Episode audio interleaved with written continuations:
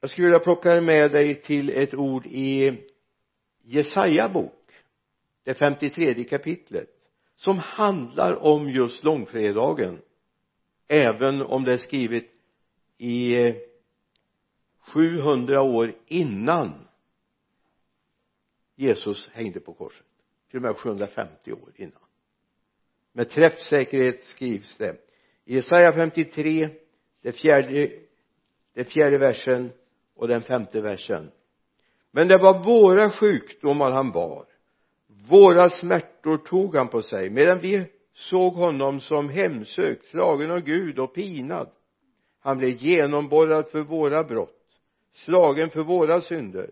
Straffet blev lagt på honom för att vi skulle få frid. Och genom hans sår är vi helade. Amen. Det här är verkligen en långfredagstext. Det är en sån här ögonblicksbild. Det här hände. Inte hur det hände men det hände. Och när jag förberedde den här dagen så tänkte jag att man skulle ju kunna tala om alla slagen Jesus fick. Han blev plågad, pinad. Han blev korsfäst hur man spikade spikarna genom hans händer. Men idag vill jag sätta fokus på vad betyder det för dig och mig? Inte vad Jesus gick igenom. Jag tror ändå inte vi kan förstå vad det innebar för Jesus och för Gud fader i hans härlighet. Att hans son renhetens renhet blir gjord till synd för din och min skull. Jag tror det är jättesvårt för oss att förstå. Men jag vill sätta fokus på vad det innebar för dig och mig som lever anno 2021 vad innebär det för dig som sitter just nu och tittar på den här sändningen? Eller vi som är samlade här i kyrkan vad betyder det för oss? Han blev gjord till synd för oss. Han tog straffet på sig. Och du och jag fick gå fria. Och jag ska säga att jag kommer ha som en serie i två delar. På påskdagen ska vi tala om att leva i Guds seger.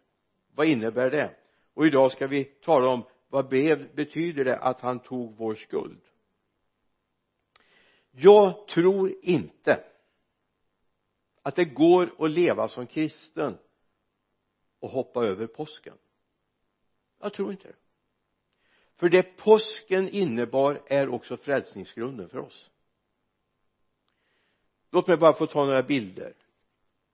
Visst kan det vara fascinerande att se ett hus på utsidan och drömma om hur det skulle vara inuti. Man kan titta på det arkitektoniska utseendet färgerna, kombinationerna, grönskan runt omkring och så vidare. Men jag blir ju inte speciellt upplyft av hur det är att vara där inne i möblemanget. Eller jag kan gå förbi en restaurang och titta in i fönstret och se vad folk sitter och äter. Men jag blir inte speciellt mätt jag blir inte jag kommer inte in i den gemenskapen vid ja nu är det svårt att få gemenskap vid ett bord under pandemin. Och går du på en galleria så får du sitta ensam vid bordet. Så är det för många. Många ser vad det kristna livet handlar om. Men man har missat att det finns en dörr att komma in i gemenskapen. Den dörren heter korset.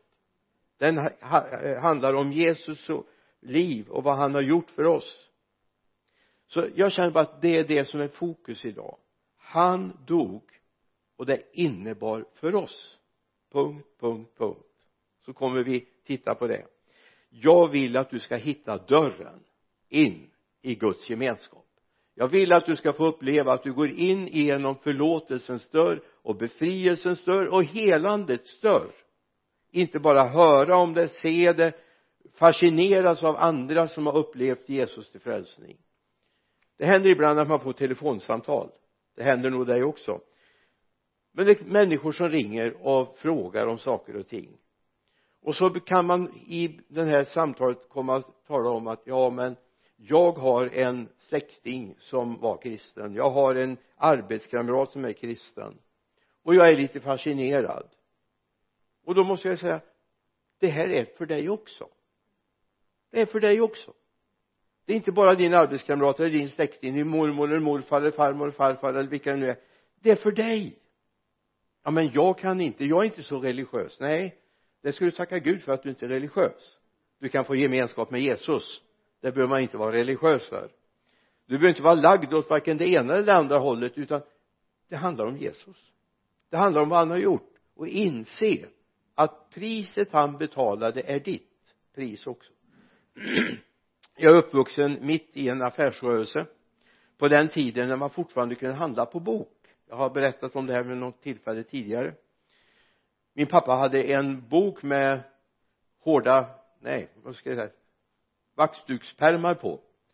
Där skrev han upp och på varje sida så var det någon kund och så skrevs det upp vad de hade köpt och så stod det längst ut i raden stod det hur mycket det kostade det kostade var sammanräknat och den där boken den fylldes ganska snabbt för det var väldigt vanligt. Vi hade inte kontokort man använde inte checkar och betalade med och vi hade inte swish. Det fanns alltså en tid före swish. Jorden snurrade runt då också. Det är helt ofattbart men så var det. Och så hände det ibland att när månaden var slut så satte sig pappa och gick igenom och såg hur mycket uteliggande skulder hade han eftersom han hade sitt kontor mitt i hallen där vi sprang förbi på väg in och ut från köket och ut när vi skulle ut så hade han sitt skrivbord. Och så sitter han och samtalar med mamma ibland när hon går förbi och säger ja den där tror du att hon har möjlighet att betala det här? Ja de samtalar lite grann om henne och hennes ekonomi eller hans ekonomi det kan vara potatissäckar det kan vara blomsteruppvaktningar det kan vara begravningskransar det kan vara grönsaker etc etc det som fanns i affären. Och så kommer de på nej det vore väl dumt. Vem ska hon eller han vara skyldig istället? Och så tog han fram sin rödpenna och så drog han ett grovt rött streck över och så skrev han betalt och så kommer de in och så säger de ja jag skulle behöva handla någonting och men jag har ju en skuld. Tog pappa fram boken och så bläddrade han upp och sa nej här står det betalt. Ja vem har betalt det? Ja men det är betalt sa han. Så att vi, vi stryker det. Så vad var det du skulle ha? Och jag känner att det är ungefär det Jesus har gjort med oss. Vi stod i skuld men skulden är betald och även om vi inte förstår hur eller på vilket sätt så måste vi konstatera det är betalt. Skulden är betald. Det är betalt på korset för din och min skull och det är för det som korset handlar om för mig. I Johannes evangeliet läser vi det tredje kapitlet en av de mest kända verserna i nya testamentet. Ty så älskade Gud världen att han utgav sin enfödde son för att var och en som tror på honom inte ska gå förlorad utan evigt liv. Det är Johannes 3 och 16 Luther kallar det för lilla bibeln. För det sammanfattar på något sätt. Och går vi vidare i vers 17 så är Gud har inte sänt sin son till världen för att döma världen utan för att världen ska bli frälst genom honom. Och jag skulle vilja säga och, och bara ändra ett ord här så förstår du. Utan för att världen ska bli skuldfri genom honom världen ska bli skuldfri genom honom. Paulus skriver i första Korinthierbrevets sjätte kapitel i slutet på nittonde versen. Ni tillhör inte er själva. Ni är köpta till ett högt pris. Ära då Gud med er kropp. Ni är köpta till ett högt pris. Ja det var verkligen ett högt pris. Gud fader fick offra sin älskade son. Vi har förebilder Abraham och Isak i gamla testamentet och så vidare. Men Gud fick inte eller Gud stoppade inte där Abraham stoppade. Utan Gud var tvungen att låta priset betalas fullt ut. Och Jesus säger jag gör det här av fri vilja. En av de svåraste sakerna som nutidsmänniskan har att inse det är att vi faktiskt har en skuld. En skuld inför Gud i romarbrevet läser vi i det sjätte kapitlet 23 versen. Alla har syndat och saknar härligheten från Gud. Undantagslöst. Alla har syndat och saknar härligheten från Gud. Vi är födda i synd. Vi är födda till en ofullkomlig värld. Men jag är så tacksam att det finns en vers 24 också. Matte, eller Romarbrevet 6 och 24 och det förklaras rättfärdiga som en gåva av hans nåd. Därför att det är för, eh, friköpta av Kristus Jesus. Det är friköpt av Kristus Jesus. Det förklaras som rättfärdiga av nåd. Vilka då? Jo de som stod i skuld. Hela det som hela det scenario vi läser om i påskhelgen det är gjort för din och min skull. För att du och jag skulle få uppleva att vi blir friköpta från lagens förbannelse. Vi är friköpta från synden. Vi är friköpta från oss själva och våra egna krav. Så det är viktigt att komma ihåg vers 24 glöm inte det romarbrevet 6 och 24 han gjorde det om du inte inser att vers 23 också gäller dig. Alla har syndat och saknar härligheten från Gud. Om vi inte inser det så har frälsningsverket ingenting att göra. Du kan inte komma till Gud om du inte inser att du faktiskt hade en skuld som behövde regleras. I Johannesevangeliets sextonde kapitel läser vi vers 8 och till vers 10 och när han kommer ska han överbevisa världen om synd om, och rättfärdighet och dom. Om synd det tror inte på mig. Om rättfärdighet jag går till fadern och ni ser mig inte längre. Om dom denna världens förste är dömd. Om vi backar tillbaka lite grann in i nionde versen. Om synd det tror inte på mig låt mig få ta en bild. Om du ska betala någonting och så står du i affären jag menar ni vet ju sedlar och sånt de har gjorts om jag, jag vet ingenting knart om, om kronor och sedlar och hur de ser ut egentligen. Tyvärr jag måste erkänna att jag är dåligt bevandrad om vilka sedlar som är giltiga idag och så vidare någon satt på en affär och skulle betala eller på en restaurang och skulle betala och tog upp en 500 kronors sedel. Och så tittade expediten eller den på restaurangen och sa den gick ut för två år sedan. Den, den är inte giltig längre. Du kan inte ens skicka in den till riksbanken för att få ut pengarna. Men om det är så att jag har pengar på mig och så tänker jag nej men de här gills inte. Då blir jag ju kan jag ju inte handla jag kan inte äta mat jag kan inte göra någonting om jag inte litar på att det gäller. Här säger Jesus om synd det tror inte på mig. Om vi inte litar på att det är i Jesus Kristus som vi faktiskt är försonade. Det är i Jesus Kristus som vi har fått syndaförlåtelse det är i Jesus Kristus som vi står fria. Och som jag ska tala om på påskdagen det är i Jesus Kristus som vi är segrare han gjorde det och vi fick del av det. Han offrade sitt liv för din och min skull och jag fick del av det. Det är inte bara att jag kan säga tack Jesus för att du gjorde det. Jag kan säga tack Jesus för att du gjorde det för mig.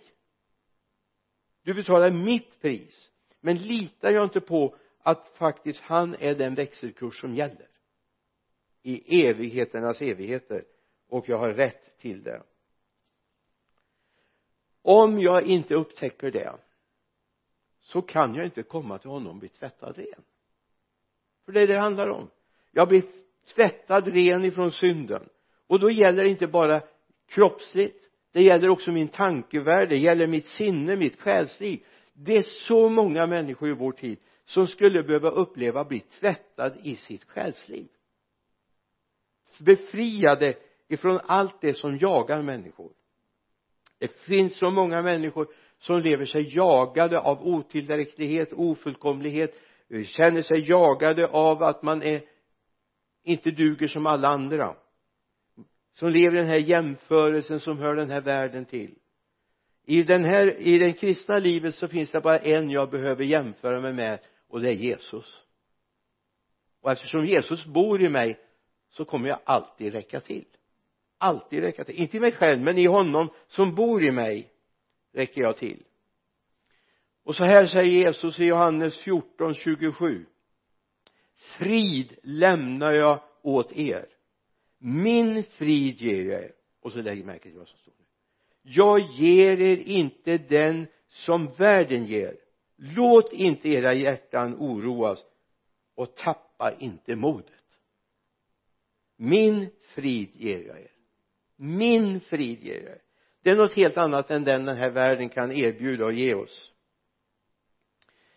I Johannes evangeliets eh, Johannesbrevets första Johannesbrevets femte kapitel vers 19 så konstaterar Johannes någonting som du kan få stryka under och säga det här gäller mig. Vi vet att vi är av Gud. Om du har tagit emot Jesus och det är som påskbudskapet handlar om så kan vi säga jag vet att jag är av Gud. Och sen konstaterar han och att hela världen är i den ondes våld. Vers 20 igen. Men vi vet att Guds son har kommit och gett oss förstånd så att vi känner den sanne och att vi är den sanne i hans son Jesus Kristus. Han är den sanne guden och det eviga livet han är det. Så om du tar emot honom så kan du se han har gjort det. Alltså handlar påsken om att du har fått biljetten.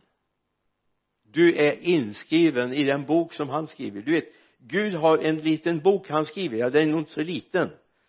Där är ditt namn inskrivet om du har passerat påsken och tagit emot det och sagt det här gäller mig. Tack Jesus.